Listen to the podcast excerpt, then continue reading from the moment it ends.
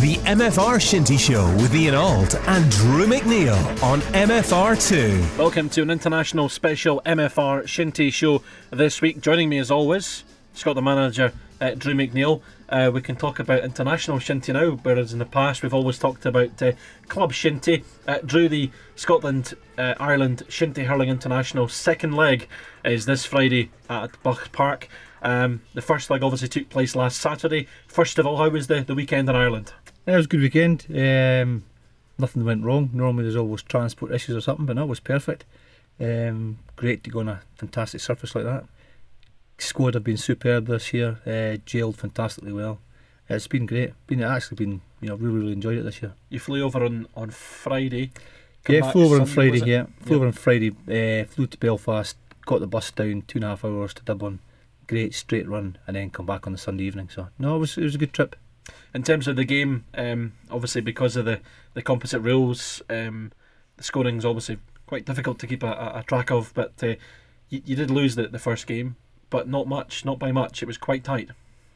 No, and I think um, we actually played really well. We conceded, I think, three soft goals, and we missed, I thought, two or three really good chances. So, you know, from that point of view, the fact that we were creating chances was good.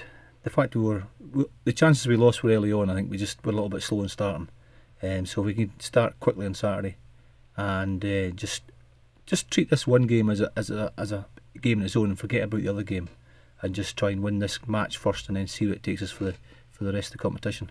It's difficult, isn't it? Because if players haven't experienced the, the, the two games before, it can take a while. And even for guys who have played it before, it, takes him a while to, to get up to the speed and, and a different kind of game. I know that practice matches and stuff like that, you, you've you know you've carried him out as well. But when you know when you you're in thrown into that environment as well, it can take players just a while to gel. Yeah, for the new caps, it's you know you can tell them how, how quick the Irish are, and you know I, I always tell them if you've if the Irish guys moved, you, you know you're too late. You have to move before them. And mm-hmm. it takes a while for the guys to catch on to that. That may have been part of the process on Saturday where we actually picked that up.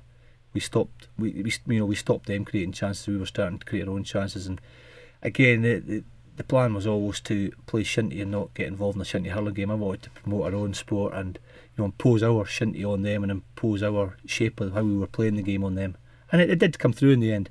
There was a stage where we could have just maybe ran a bit wild. They were getting scoring quite a few points, but boys stuck in and kept at it. A different venue this year uh, across in Ireland. It was a return to a venue that Scotland had won at in the past under yourself, uh, Croke Park. How was the, the Croke Park experience for you?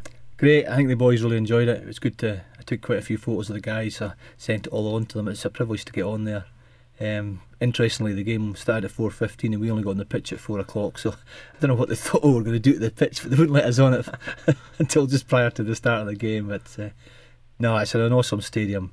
The facilities are just unbelievable, and the surface is brilliant, and the staff look after us really, really well. You mentioned off mic as well. The stadium can hold a lot more uh, than attended the game on Saturday. Eighty thousand, I think it can hold, or have have attended in the past. You mentioned that there was a, a reduction in numbers, but thirty thousand is still a, an attractive number to play in front of as well, and it might must have been quite intimidating for some players as well. It's quite it's quite a small amount for such a huge stadium. Initially, you start there's very few there, and the crowd tends to build and build and build Mhm. as you go on. Um, but it was good that we actually I felt we got better as the game went on. So perhaps the Irish support wasn't it didn't help them. That's one thing I was worried about. I thought with the crowd coming in because the Irish do get behind their own team just as well, just as much as the Scots will get behind us on Saturday. That's for sure. Well, from Croke Park to Bught Park, um, the, the traditional venue, uh, certainly in the last couple of years for the, the home leg. Um, excited, looking forward to this one, especially given the fact that the first leg was so fresh. Yeah, very much so. Uh, you know, when you come off the pitch, we were all quite buoyant the way we had played. Um, disappointed, obviously, but buoyant. And then you start doing the assessment coming home on a Sunday, and you start, why we could done this, could that better. But no, I have to go back to the the buoyant mood that was. We played really well. We I felt we outplayed them at times. We played shinty. We got to go and produce that again. We're in Inverness. You know, we should get a good crowd. Should get a good home crowd. It's important. So we need to get the crowd into the game early on.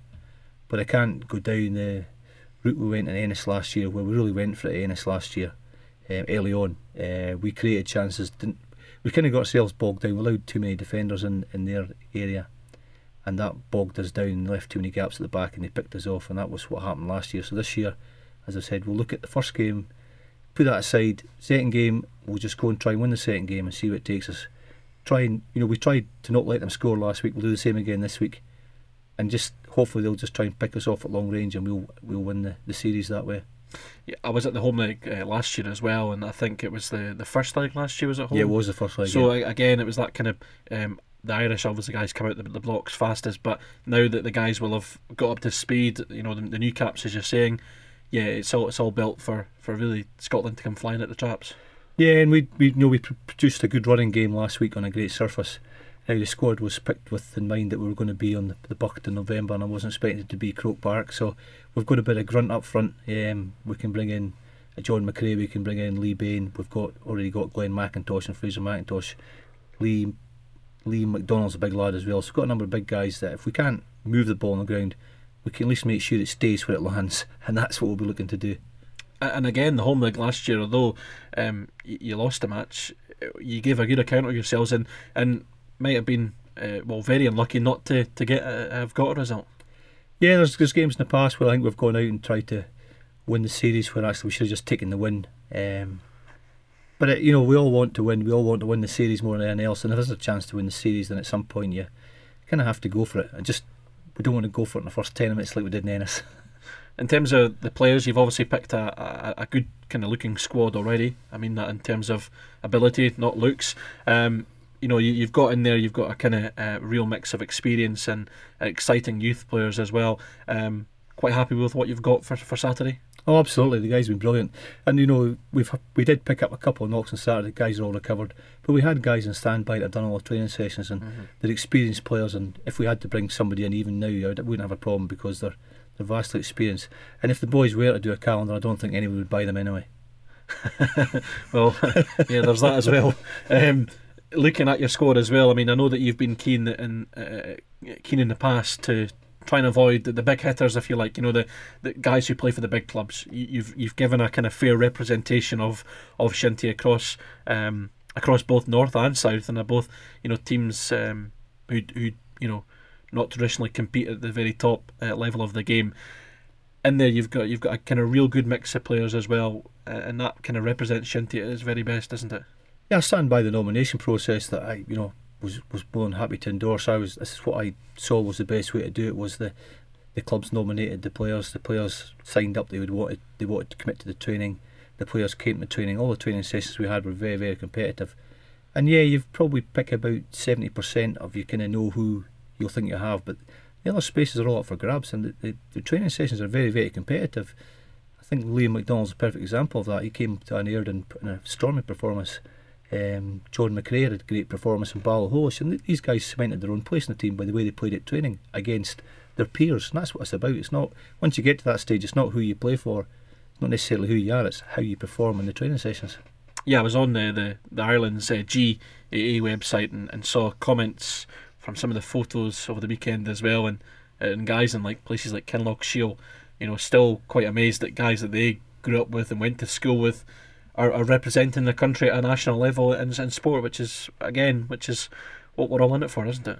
And as as the national coaches, we want to give the guys a really good learning experience. We want them to go back to their clubs to produce, you know, um, you know, they go back with higher expectations. The guys that are you know, are playing with these boys think, well, they can do it, I can do it, and it's just that it promotes from within. There's not many other opportunities we have that. Plus, it's actually the only real big social occasion we have now for the players to really get together, and they really have mixed well this year and gelled well, and that only comes through people trying training sessions yep. and getting used to each other. Just you can't do it just overnight. Well, you've led me on quite nicely. Obviously, we're talking about the game. Um, the social element is a big part of the, the, the kind of coming together of, of both cultures, both sports as well. The Irish guys will, will come over as well. There'll be a kind of reception, uh, I'm assuming, uh, for, for the teams as well after the match as well. And it's about coming together, sharing experiences, and, and also learning from each other. Yeah, I mean they'll knock lumps out each other. That's that's just you know that's just part of it. If you don't have some bruises, you've not been playing very well. But uh, the Irish love coming to Inverness. Uh, the Highland Council support the, the process. Uh, they've got a civic meeting in Townhouse on Friday night, meal in the hotel. You know, it's so easy to fly to Inverness Airport, get the bus to the hotel. You're living right in the city centre, right beside the pitch. Everything's just perfect for them. They enjoy it probably too much. We need to go somewhere else. No, Inverness is perfect for it. Yep. Uh, we could always take them somewhere away into the away into the hills somewhere and, and, and make them uh, make them work for the money. Uh, Drew, best of luck at the weekend. Um, I think this could be the last ever MFR Shinty show. Uh, moving on to pastures new myself, so stay tuned. You never know, we might make a return. uh, in March when it returns next year. But Drew, thanks very much for all your help over the three years, and best of luck at the weekend. No, and thank you, Ian. I think the way you've promoted Shinty's been a, a great plus for me. Cheers. Excellent. Well, we hope MFR will continue to support uh, support Shinty. I'm sure they will. Uh, but as I say, stay tuned. Watch this space. Enjoy your weekend wherever the Shinty takes you.